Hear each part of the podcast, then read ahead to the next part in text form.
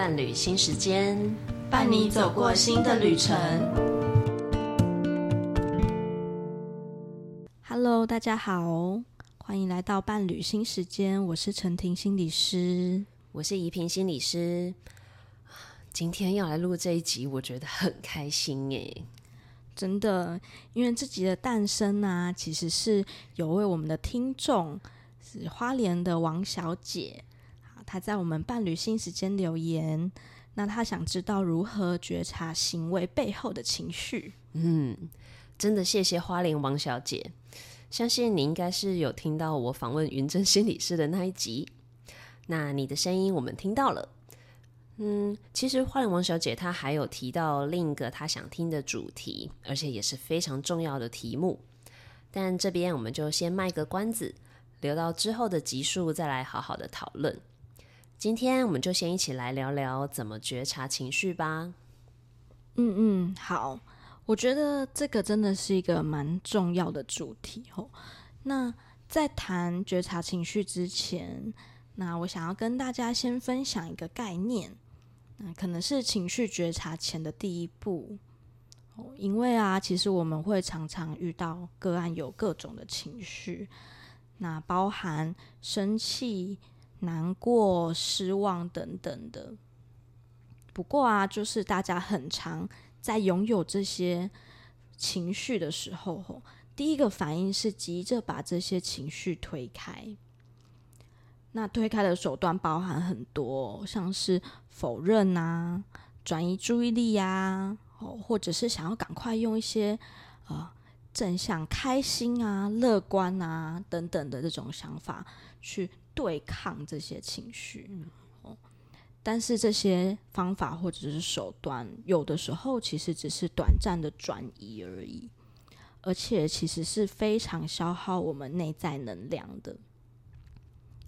所以其实，呃，情绪觉察的第一步啊，我们可能要先让自己接纳自己是可以拥有各种情绪的，而不是急着推开他们。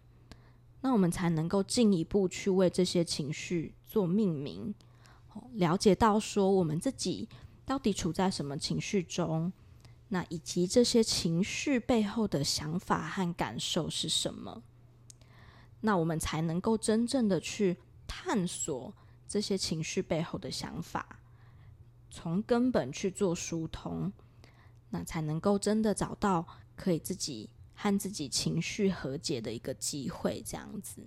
嗯，而且其实情绪是有它存在的必要的，否则我们不会到现在都还保有这一些反应。无论是所谓的正向情绪，或是负向情绪，都有它的功能，都是来让我们知道说自己到底怎么了，现在处在什么样的状态。是不是有什么样的需求或是渴望，我们才能够借此做一个桥梁，更深入的去认识自己的内心，然后可以及时的做出一些调整或是应对。而且除了对内，情绪也是我们跟人沟通的重要方式，像是当我们展露出忧伤的情绪。可能会因此得到其他人的一些关心或是协助，情绪让我们可以彼此交流，更了解对方的意图，也能够创造跟深化我们跟其他人的连结。对，所以啊，情绪本身，不管是在表达自我，促进自我觉察。那平衡我们自己内在的状态之外，哦，其实社会沟通也是情绪很重要的一个功能。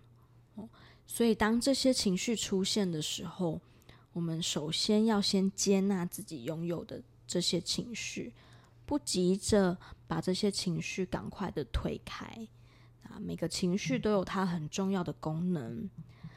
那情绪啊，每天会有这个起伏或波动，都是很正常的一件事哦。那重点是这些波动啊，这些起伏啊，是不是处在一个自己觉得可以处理、可以因应的一个稳定的状态当中。我们可以去留意一下这些情绪出现的频率或者是强度哦。那以一个比较长的时间时段呃时期来看看自己的状态，系统性的去了解自己情绪的波动，那才能够在必要的时候呃去协助自己或者是寻求别人的帮忙。而且每个人会感受到的情绪，还有啊情绪的强度。或持续的时间其实都不一样，所以我们不用跟其他人去比较，或者是很强硬的觉得在某个情境底下一定要有某个情绪才是对的。更重要的应该是去聆听自己的情绪，去关注它，接纳它，相信自己的情绪感受是确实的。对于后续我们怎么照顾自己，或者是处理那真正的问题，都会很有帮助。那如果在对于认识情绪的这个议题，大家有兴趣的话，其实之前皮克斯他们出的那一部《脑筋急转弯》，是一部很可以让大家入门去了解我们的基本情绪的一部动画电影。而且有个很棒的消息是，听说他们二零二四年，也就是明年要出续集喽。原来是这样子，好，还蛮期待的，因为他第一集真的是介绍了、嗯、呃情绪的基本的概念，好像有五种哦。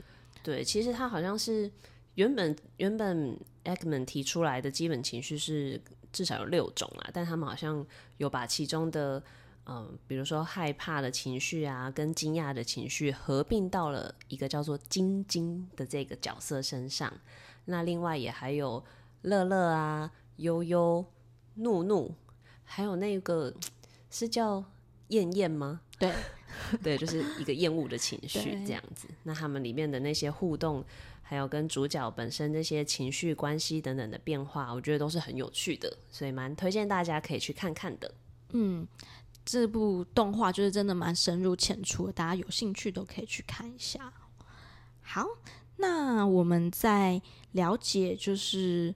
呃，这些情绪的一些基本概念跟功能之后啊，我们就进入到就是我们如何在日常生活中要去练习这些情绪的觉察。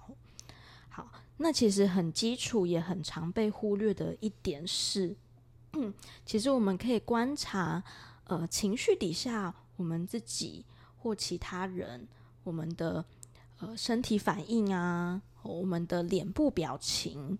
或者是我们的声音、语调等等的这些非语言的反应，哦，那这些非语言的反应其实蛮常被忽略的，但其实它是我们觉察情绪非常重要的一环哦。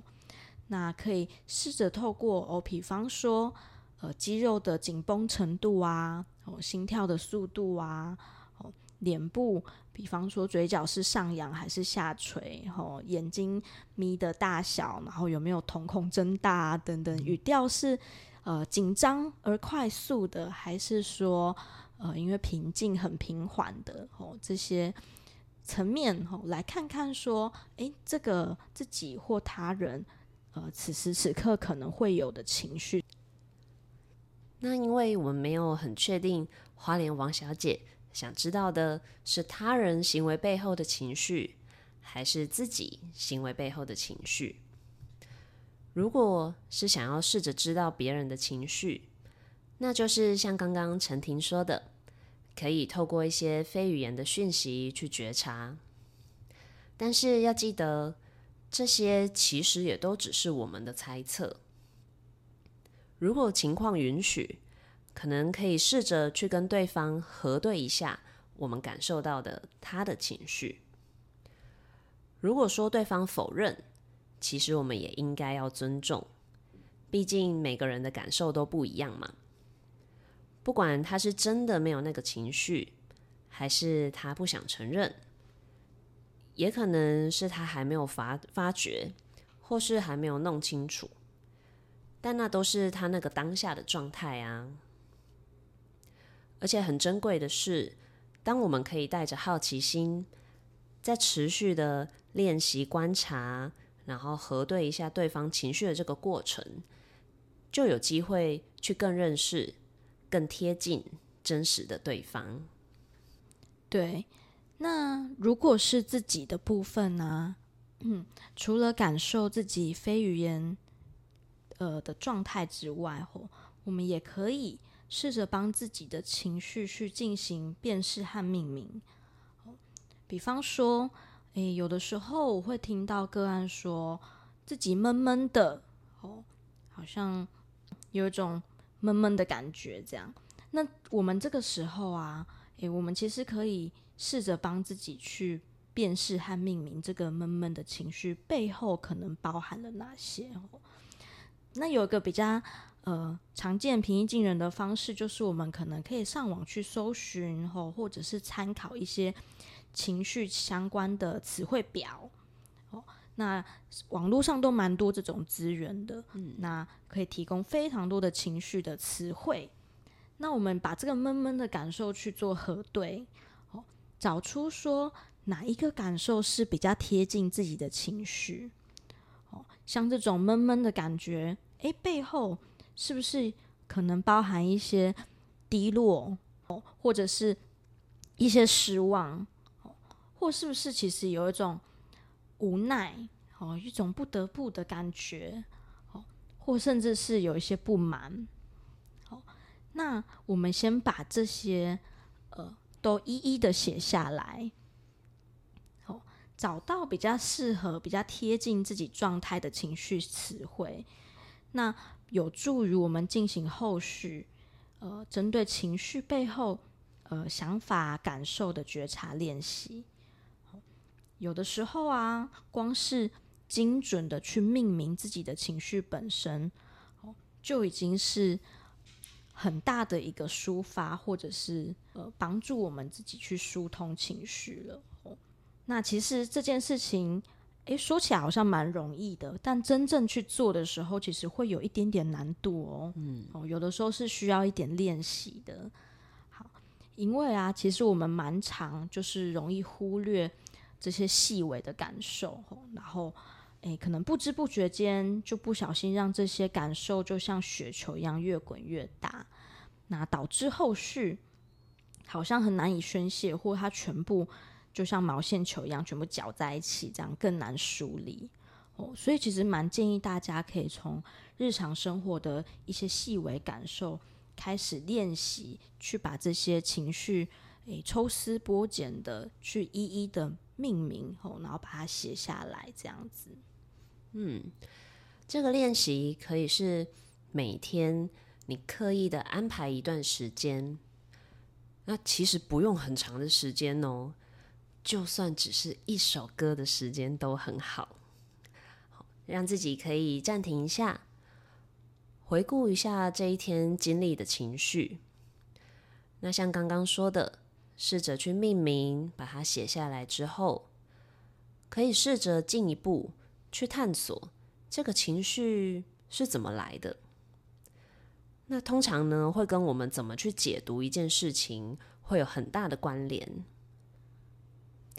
把这些想法也记录下来，我们更可以去发现自己的思考的习惯，而且透过每天这样常常的去练习。我们就能更敏锐的去觉察自己的情绪。嗯，对，而且，诶，光是把自己的思考习惯写下来，我们就可以去做一个反思的动作。我想想看，说这些思考习惯的背后，是不是有一些需要调整的地方？有时候是这些思考的习惯去影响到我们的情绪本身。那才可以从根本的地方去做一个调节或抒发。好，那我们今天就先聊到这里。哦，再次感谢花莲的王小姐给我们的留言。哦，那希望今天的内容也能够呃让王小姐跟听众们对于情绪觉察更有一些想法，也可以知道一些我们日常生活中可以练习的方式。这样，嗯。其实练习的方式还有很多，但我们今天算是挑了一个最基本入门的方式，希望大家也可以一起来练习看看。那如果大家有什么想法或是疑问，还有回馈，一样都欢迎留言给我们，这些都是支持我们很大的动力哟。而且可能会像今天这样录成节目来回应你们想要听的内容。没错。好，最后啊，如果你喜欢我们的节目，也欢迎订阅我们或分享给其他所有的朋友。嗯、好，谢谢你们的支持，伴侣新时间，我们下次见喽，拜拜，拜拜。